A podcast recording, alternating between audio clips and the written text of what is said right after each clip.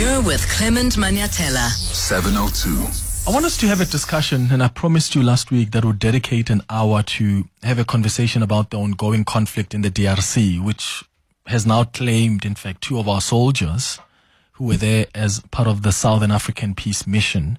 So I want us to just give you a sense of what's happening on the ground right now. We'll cross to someone who is live to us from the DRC just to get a sense of the humanitarian crisis and how the government has been responding.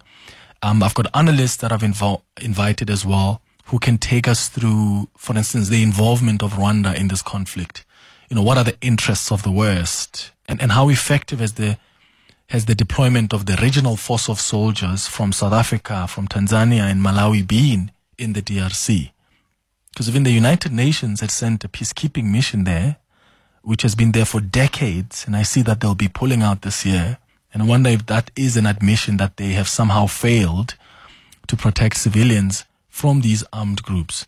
So we'll take a few steps back to understand just how we got here and maybe begin even in the early 90s in the wake of the Rwandan genocide when 800,000 or so Tutsis and moderate Hutus um, were killed because that saw millions of Rwandan refugees flooding into the Eastern Democratic Republic of Congo. So we'll take it to the beginning as well uh, in a moment. But I want to first of all uh, bring in Amy Zonveni, uh, who is a, a political analyst focusing on the Great Lakes region, who's joining us for this conversation. Uh, Amy, thank you so much for making time for us. Good morning. Good morning, and thank you for having me. Yeah, thank you. I just want to start off with you and then I'll let you go and bring in the, the analysts. Just help us understand what the situation is on the ground in the east of the Democratic Republic of Congo as someone um, who's there on the ground. What are you seeing? How bad is the humanitarian crisis? The humanitarian crisis has uh, worsened over the past month. I would even say over the past since 2023 in the sense that um, the DRC military now has been fighting against the M23, which is uh, believed to be uh, bankrolled by the neighboring countries, inter alia Rwanda. And that war now is uh, uh, progressively getting closer and closer to the city of Goma, which is the, the economic capital of Eastern DRC and a city of many millions of people. So that, in fact, can even escalate to an even worse um, situation out there. How many people have fled the, the, Eastern Democratic Republic of Congo? Because often when you see the news, you see like the refugee camps and, and people that have been displaced. How many people have actually been forced to move from, from the eastern part of the country? More than 500,000 people have been, our states have been displaced or from their uh, initial locations. They are known as internally displaced people. But that's a figure that is indicative only of what has happened over the past year. But if you really want to get the cumulative figure, nobody knows because some are being directly affected by the conflict from where they live, while others are only victims because they go to areas that are a little bit peaceful, but then they add to the amount of people already there, thereby mm. uh, complicating uh, health issues, complicating infrastructures, especially in the city of Goma, where many are coming. Mm. Mm-hmm. And and is is the government in, in the DRC have they demonstrated the capability to respond? I know I know the army has has been battling the, the M23 rebels, but are they losing the battle? Well, I would say unfortunately not. The reason is very simple.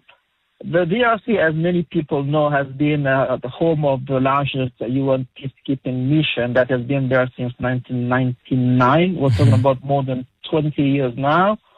And also uh, has uh, enjoyed support from other regional blocs such as SADC and the Eastern African region.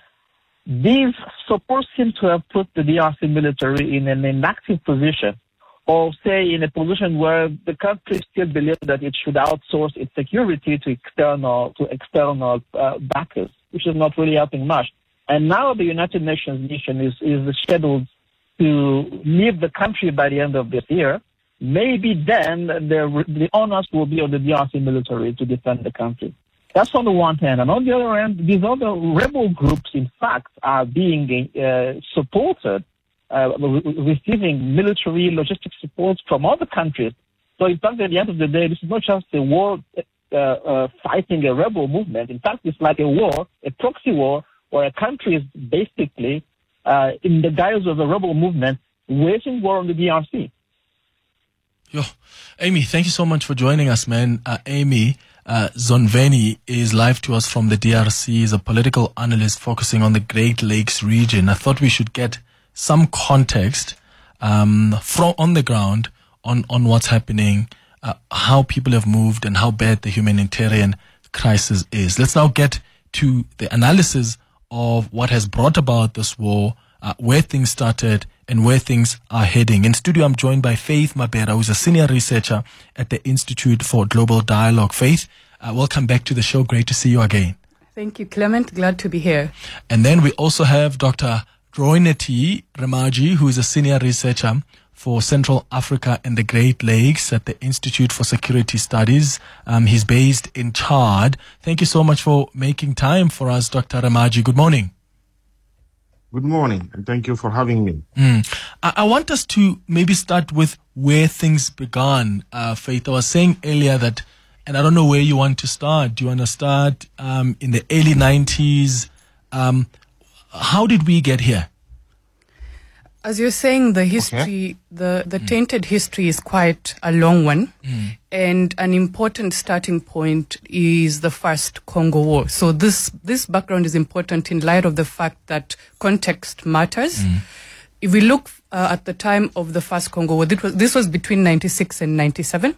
Just in the aftermath of the Rwandan genocide, you had um, close to 2 million refugees fleeing the, the Rwanda into uh, DRC and they settled particularly near the borderlands. Mm-hmm. And the Congo, the, the first Congo War was um, prosecuted by Kagame, who was um, essentially pursuing remnants of the Hutu, Hutu, extremists who had carried out the genocide.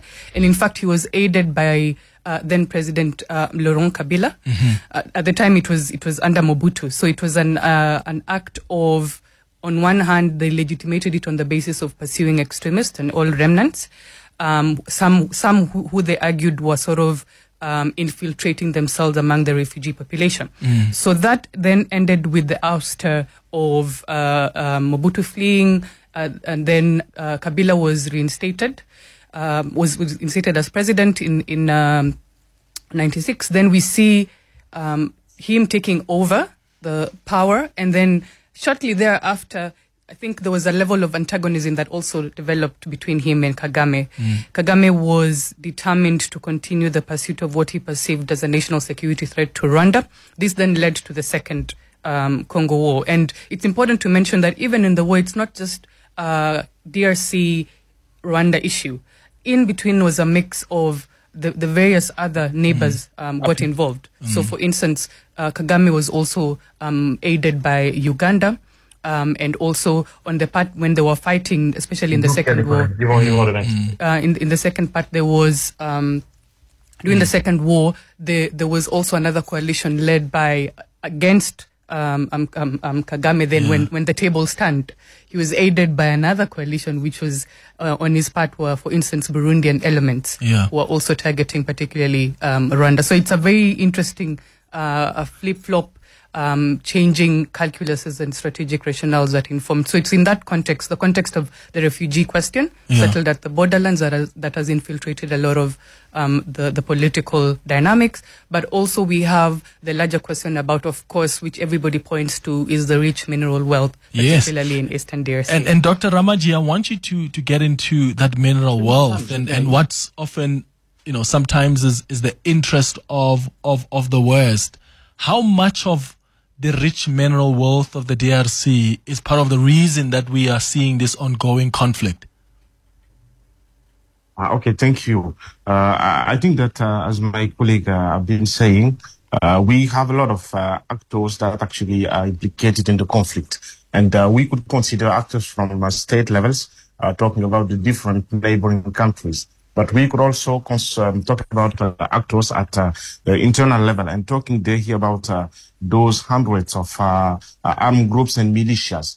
Uh, so if all those groups can actually prosper and uh, uh, keep doing what they're doing uh, on the ground, meaning uh, wreaking havoc on populations and resisting to the national army, it's also because they can uh, finance themselves through uh, the use of the different minerals that actually um, are in Eastern DRC. So this is one of the main actually uh, reasons why those groups could then uh, show serious, so so so resilience and being able uh, financing their different activities. Uh, this is one. Uh, but again, again, when we talk also about uh, uh, the other uh, neighboring countries, you know, uh, one of the main rhetoric actually from DRC uh, state government is that it's due to uh, the richness in terms of uh, mineral resources of Eastern DRC uh, that countries like uh, Rwanda are actually uh, so implicated in that part of the country, uh, so to have a way accessing uh, those resources. So I think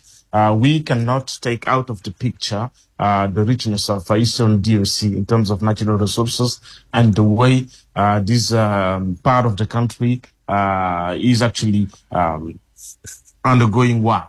Uh, and uh, we have also to link that to uh, the national politic relating to uh, controlling the territory, but also uh, controlling those immense uh, resources. Uh, this is also why uh, it's so easy for those groups uh, to uh, conduct their activities based on those minerals. Yeah, and and and Dr. Remadji, how how credible are the claims that Rwanda is supporting the the armed groups? I, I saw there was an independent, I think, in, independent investigators from the United Nations, a group of experts on the DRC who documented what they claim are drone, you know, footage and photographs that are showing that Rwandan troops have actually crossed the border uh, to reinforce the M23. H- how credible are those, and, and where does this then place the Rwandan government? Exactly. Um, I, I think, yeah, it's, um, we have, um, uh, many reports, uh, by the group of experts of from the UN, uh, on the DRC that have been documenting, uh, some factualities that, uh, according to them, actually, uh, proved that Rwanda have been supporting the M23, uh, at least in terms of tracing some of the ammunitions that they found on the field, but also some of the weapons uh, that actually have been used uh, by the M20, uh, M23. Uh, and uh, beyond all those allegations, uh, that actually, uh, because the UN have been insisting on those um, on those evidences. And I think that some other countries, uh, like the US actually, uh, in the, la- in the, in the last days have been also pointing, uh, very clearly to M23 and Rwanda, uh, in terms of, uh, eventual connection between that state and, uh, this movement. But beyond that, you know, we can also consider, uh, some anthropological ties in terms of background of the M23 movement and, uh, also, uh, the people that actually are leading uh, Rwanda. And this can also go back to the post-genocide period in uh, in Rwanda in terms of uh, uh, who have been victim of that uh, uh, of that genocide and actually who is holding power uh, in DRC. Because in uh, in Rwanda, when we look at one of the claims uh, by the M23, is too much also about having more participation uh, for the Rwandan people and mainly the Tutsi people in Eastern DRC uh, to the, the, the way power uh, is governed and resources are governed in uh, DRC as a whole. Uh, and uh, the last thing I would like to, to add is that uh, Rwanda has a very uh, clear claim in terms of uh, uh, as long as uh, there would be in DRC uh, some armed groups that actually uh, are opposed to uh, the Rwandan state and that uh, might be uh, representing a security threat for Rwanda, that they will keep having an eye uh, on Eastern DRC. And I'm now talking about the FDLR. Uh, that's also a Rwandan uh, rebellion, but based in DRC. And uh, when talking about those uh, reports from the UN, at some point the UN have also been pointing uh, to DRC uh, that in a way are colluding with those uh, groups. So uh, we are facing a kind of very complex uh, situation with a lot of interweaving uh, interest, uh, political interest, uh, ethnical interest, uh, but also economic interest when uh, getting back to those mineral resources. And it's so intricated. Yeah. And this is also why uh, actually the international community, but also the regional bodies like the EAC, uh, the SADC, but also uh, the International Conference for the Great Lake regions are facing a lot of difficulties, you know, uh, finding a solution from the diplomatic uh, level that would help have ceasefire and then uh, get peace in uh, Eastern DRC. Yeah. What is it going to take, Faith? Why have all these regional bodies and even international interventions we've seen, why have they failed? And, and what do you think makes the M23 rebels so strong and difficult to defeat? And just to, to be clear, Rwanda's president, Paul Kagame, has been denying that his government supports uh, these rebels. This has been going on for decades and decades and decades, Faith. Yes. Um, wh- why is it so difficult to, to, to resolve? Ultimately, as we know, Clement, um, war or conflict, particularly, is a continuation of politics by other means. So I agree with what Dr. Amaji was saying um, as to the emergence of the M23. So this dissatisfaction with the lack of, im- of um, implementation of an agreement that had been agreed by, with the Congolese government that they would integrate their forces. So when there was um, indication that this was not being pursued, they then took up arms. That's just that's just remember that's just one armed group. There's also several over 120 armed groups, which range from such sophisticated sort of rank and file, like what the M23 presents as an armed front, to ragtag militias.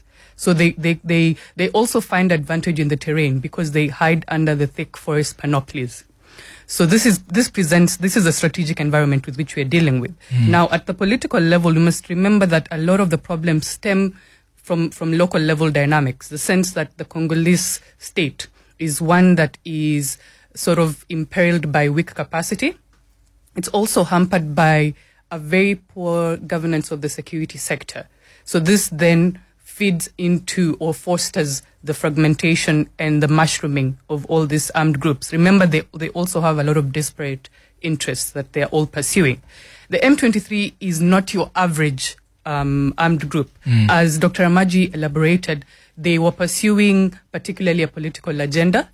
And also, how they managed to win the hearts and the minds of the population is that they tapped into the rhetoric of speaking on behalf of the Congolese uh, Tutsi population and the Kinyarwanda speaking minorities in Eastern DRC. That's how they managed to sort of get a lot of support from the local population. So you can see how embedded they are within. Now, coming to why there has been a constant breakdown and frustration with regard to political and, and uh, diplomatic initiatives, case in point, let me use the most recent, recent example as an illustrative um, element.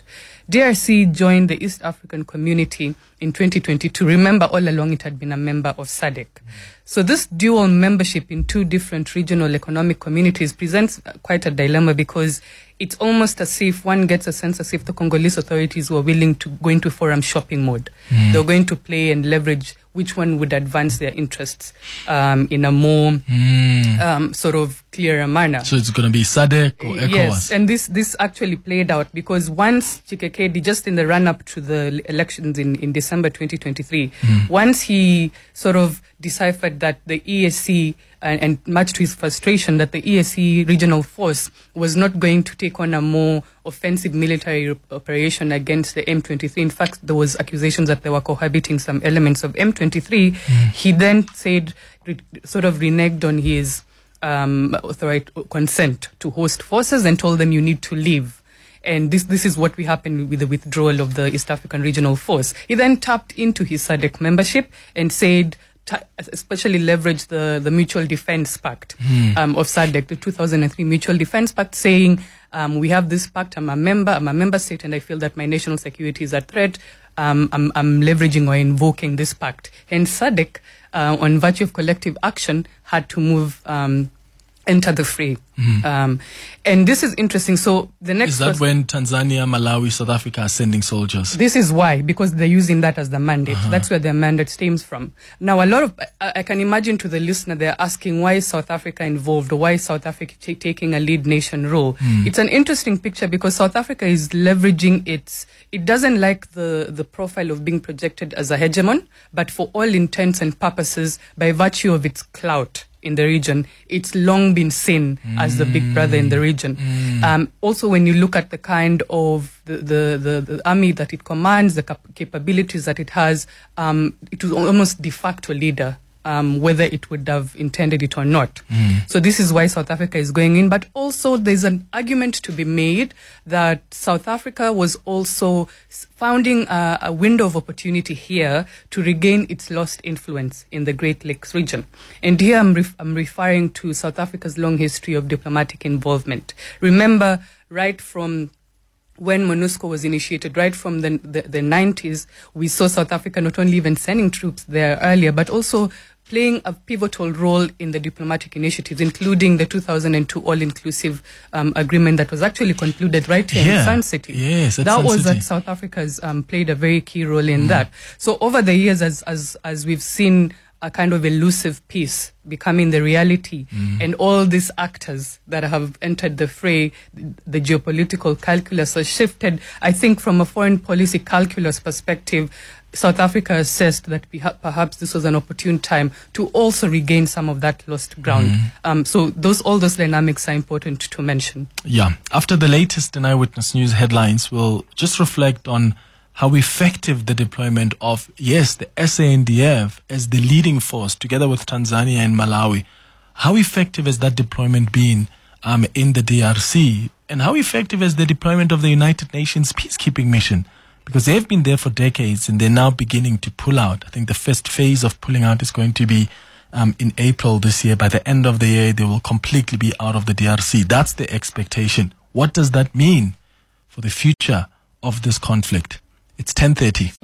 Let's walk the talk This is Clemens Manyathela. on 702. It's 25 minutes before 11 o'clock. This hour, we're discussing the ongoing conflict in the DRC. It's claimed the lives of our two soldiers who have been there as part of the peacekeeping mission together with uh, the army from Tanzania, from Malawi.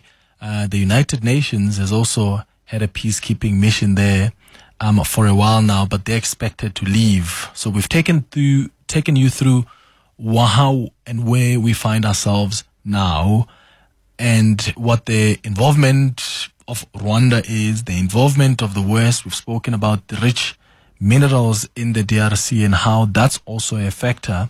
So this is a very complex conflict, uh, political, it's ethnic, there are economic considerations here as well. Faith Mabera is a senior researcher at the Institute for Global Dialogue who is um, guiding us through this conversation. We also are now being joined by Dean Wingrin, who is a defense analyst and correspondent with defenceWeb. Uh, Dean, thank you so much for joining this conversation. Good morning.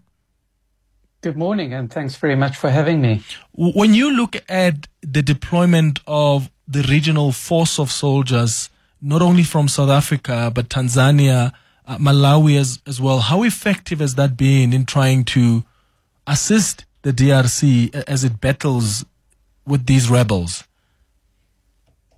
Uh, well, that's a very good question, and it requires a quite a complicated answer.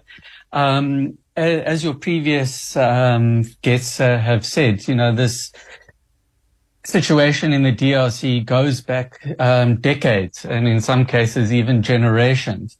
So it's not an easy situation um, to resolve, and there have been many, many. Of so, uh, peace missions, support missions, peacemaking missions in the in the area. But uh, let me just preface that by saying I don't believe that um, the situation in the DRC will be resolved uh, militarily. I think it definitely requires a political input, and anyway of all the, the neighboring countries, not just the the rebel groups, but Rwanda and the other neighboring countries. But um, yes, uh, the UN has certainly been uh, active in the DRC for uh, quite some time, at least um, from 2012 and even before that. South Africa has been active since 2013 as part of the UN MONUSCO mission. And this is one of the very few, if not only UN missions that has got an active role, not just peacekeepers, but an active role in trying to make peace as part of the Force Intervention Brigade. So South Africa certainly has experience uh, in the DRC, um, and the East African community have also had a mission in the Eastern DRC. Um, Burundi, Kenya, South Sudan, Uganda have been active there also against the M23 re- and other rebel groups.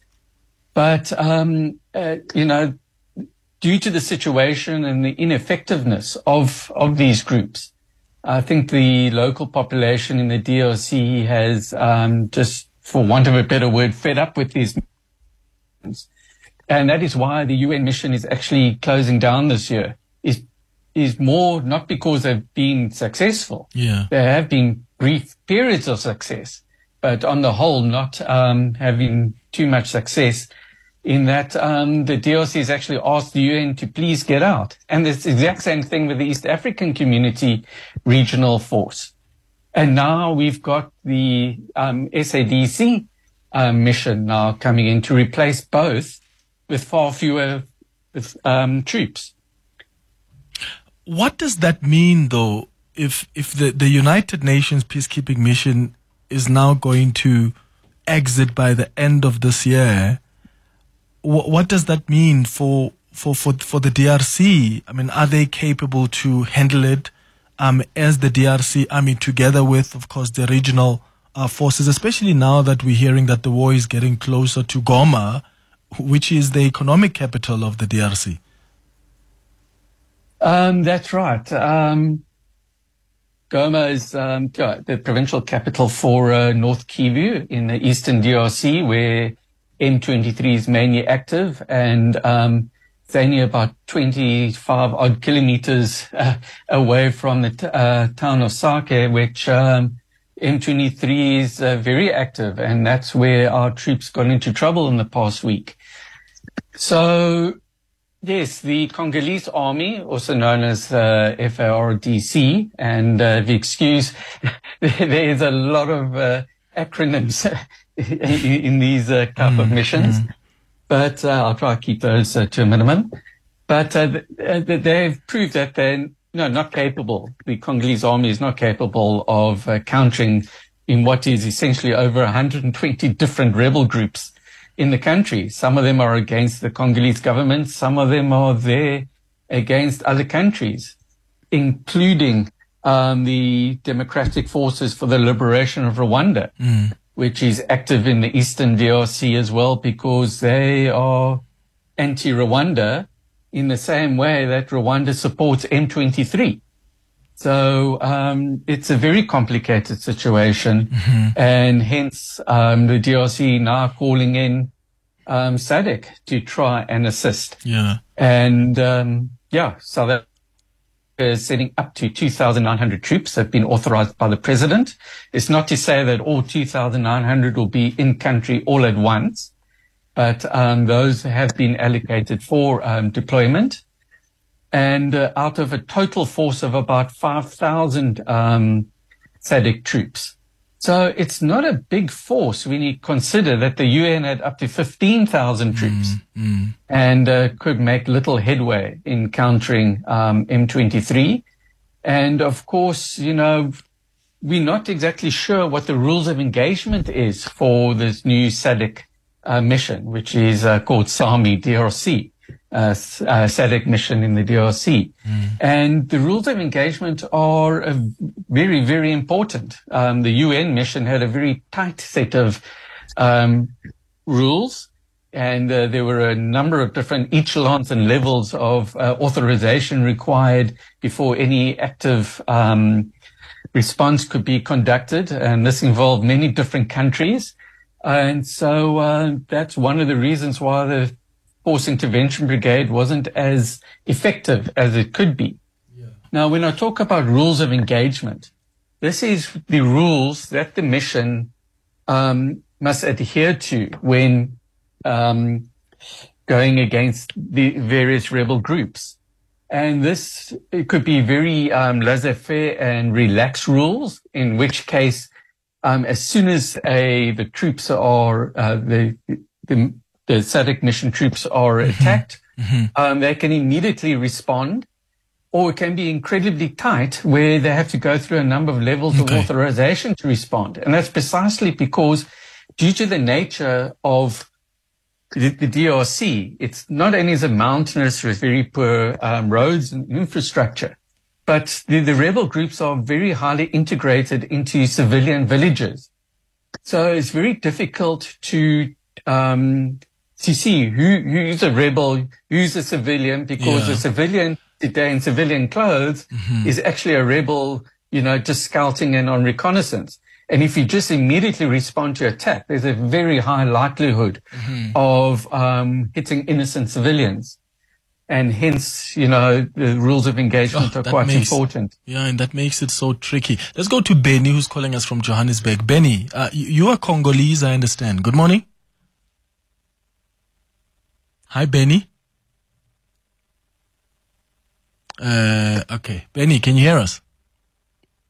Okay, let me put Benny back to to the producers. Uh, Tuso, you are in Johannesburg. Good morning. Good morning, Clement. Nice discussion. I'm so impressed by the panel you have there and uh, the knowledge they're sharing with us. Clement, um, I just want to raise a quick one. I know you have got a military specialist there. First one is uh, what uh, the, the SADC defense organ. I think they made a mistake um, when they quickly threw Malawi, Tanzania, and South Africa uh, defense force uh, where they are deployed. Why I'm saying if it really was a SADC initiative. Remember in '98 when Namibia and Zim went there, those guys already have done feasibility study and they have an idea of those terrains and what's happening there.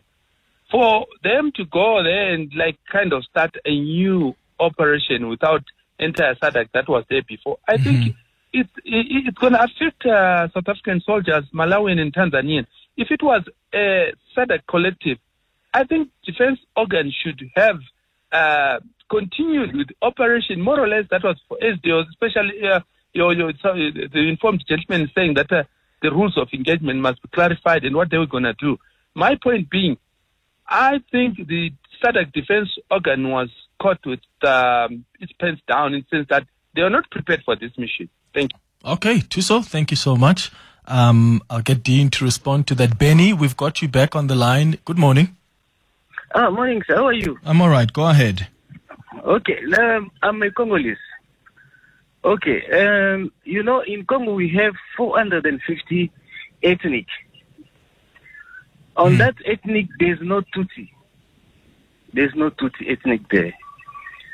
Uh, what happened? Those people, Tutsi, they came uh, when they were fighting in Rwanda, long time ago.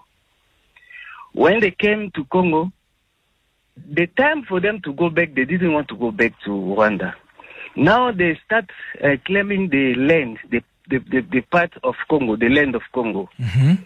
So is those people, they are M23 or M22, is them. They are 80% of Tutsi people there. Paul Kagame is a Tutsi. He's supporting them.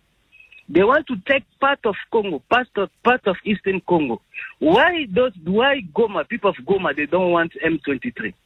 Because those people, they know that they are Tutsi. Those Tutsi come for a long time.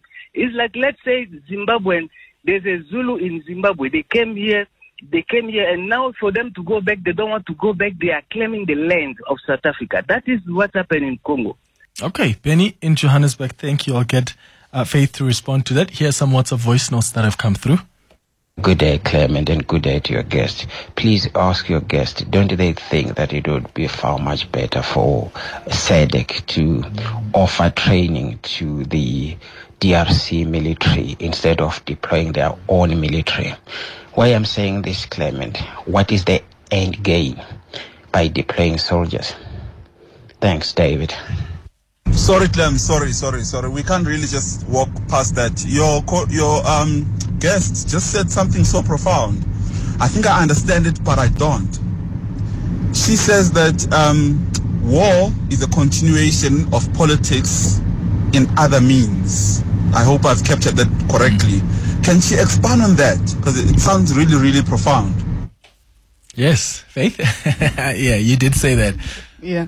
Um, to answer uh, Clement, I don't know you want me to start from the back going this and then forward. go- okay. go back. So yes, um, the the exclamation of war being a continuation of politics by other means was one that was put forward by Claus- Clausewitz, Mm. who was this Prussian military strategist, and he made the observation just by looking at the way in which war was so entangled with poli- political um, agendas. Mm. In fact, just to, to give it to give it more of a practical um, feel to it, think of this deployment. So this deployment the, is is coming from the commander in chief. In this case, um, President Ramaphosa is the one who allowed Mhm. for that deployment and issued the, gener- the the chief of the defense forces to actually proceed with Mhm. this mission.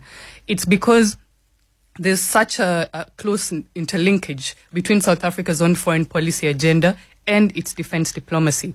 Defense diplomacy being an instrument of statecraft. So that's why there's that assertion of politics, uh, war being a continuation of politics. On the local level, this is also um, indicative in the sense that, as um, the, the Congolese gentleman uh, Benny said, Mm.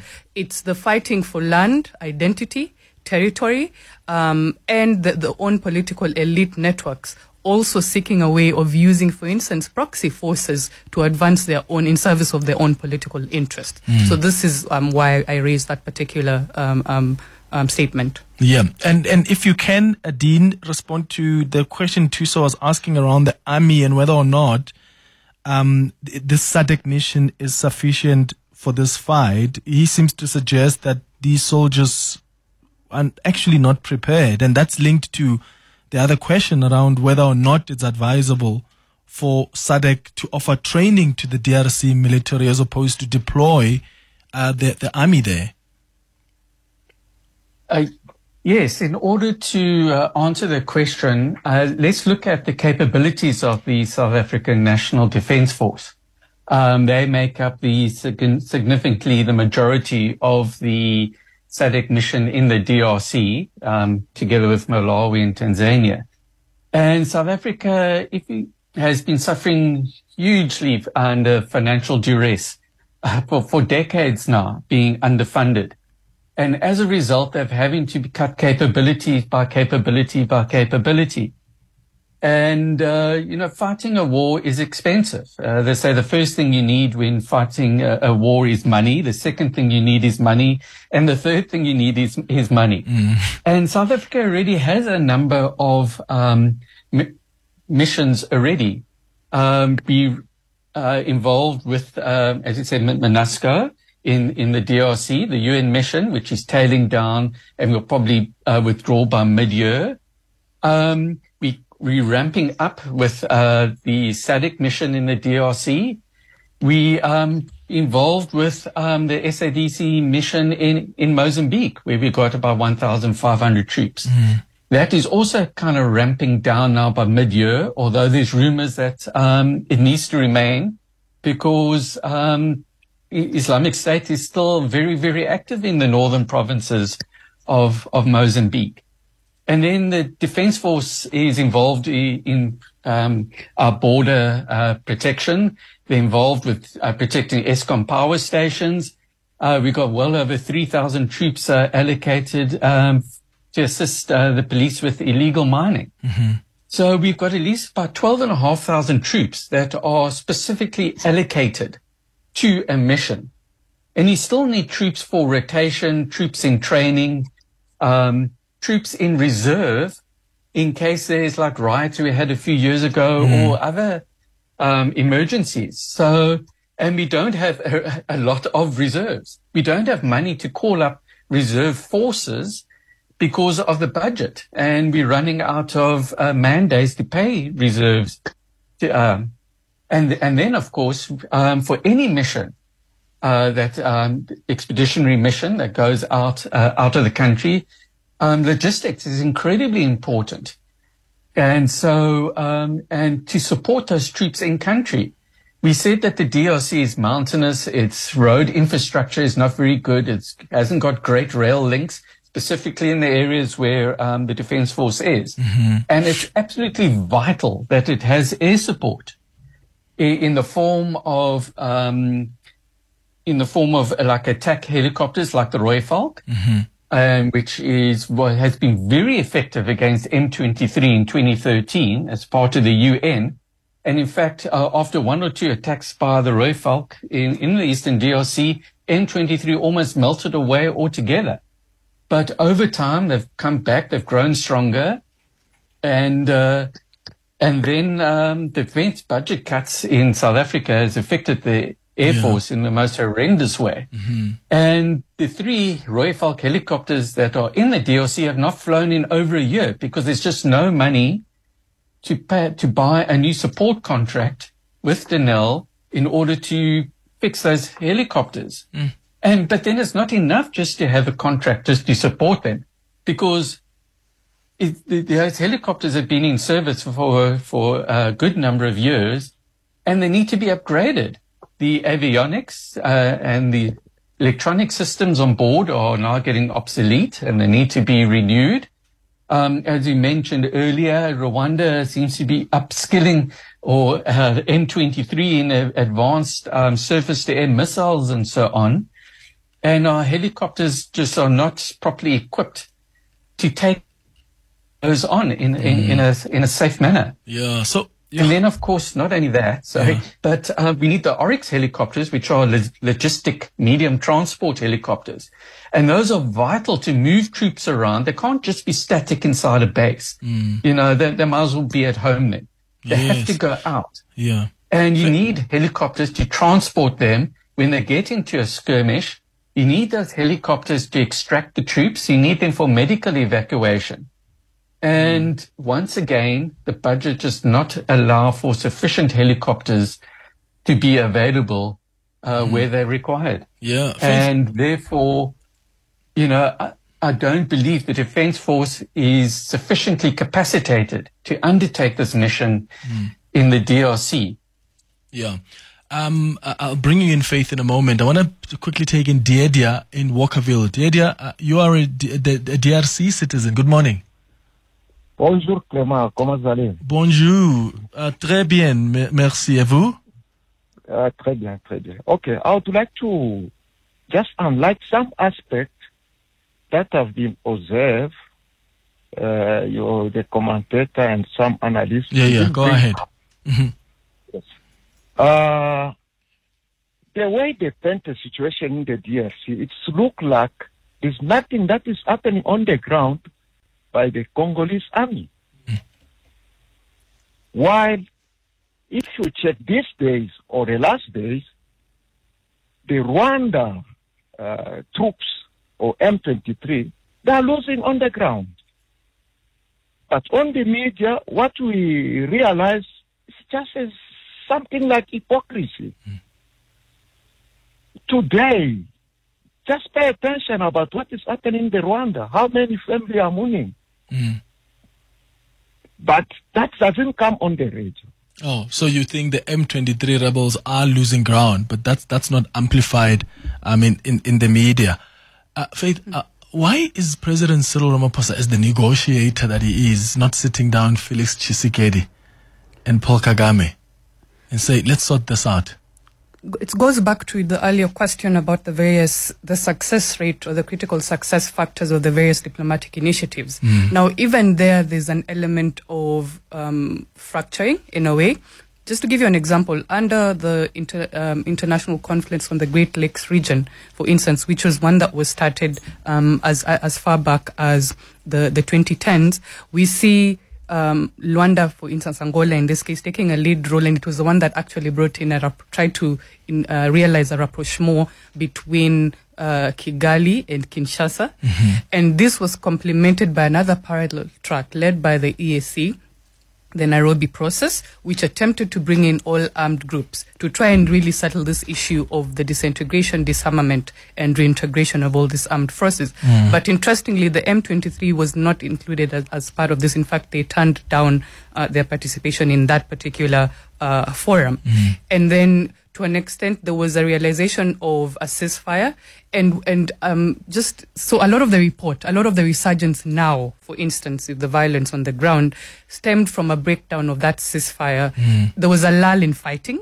So the gentleman is correct. The, the Congolese, there was a lull in fighting for about six months between March and October 2023. But then we also saw now both the the um, FARDC, the Congolese Armed Forces, and the M23 trading accus- accusations about who fired the first shot, who violated ceasefire agreement. Then this led now to the latest cycle of violence. So it's a question of when you even want to initiate an, a mediation platform, there has to be uh, an, a, a view of neutrality. There has there has to be a view of impartiality, and the, the the particular mediator in question has to bring a degree of leverage into the equation. Are we seeing, are we being seen as impartial at the moment with the level of intervention as South Africa that we've been involved in?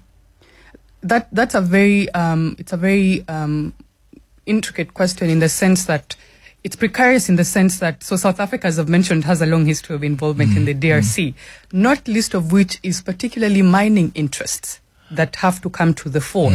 Um, South Africa has a bilateral national commission with the DRC, which by implication means that there's particular trade engagements, commercial interest. There's also ownership of particularly a lot of mining um, rights in a lot of the, the Congolese uh, uh, territories. So this also factors into a lot of the po- political um, Yeah. calculus and rationale. We're out of time, uh, but this has been so insightful. Thank you so much, uh, Faith Mabera and Dean uh, Wingrin and Dr. Hoinathy uh, Remadji, whom we had much earlier.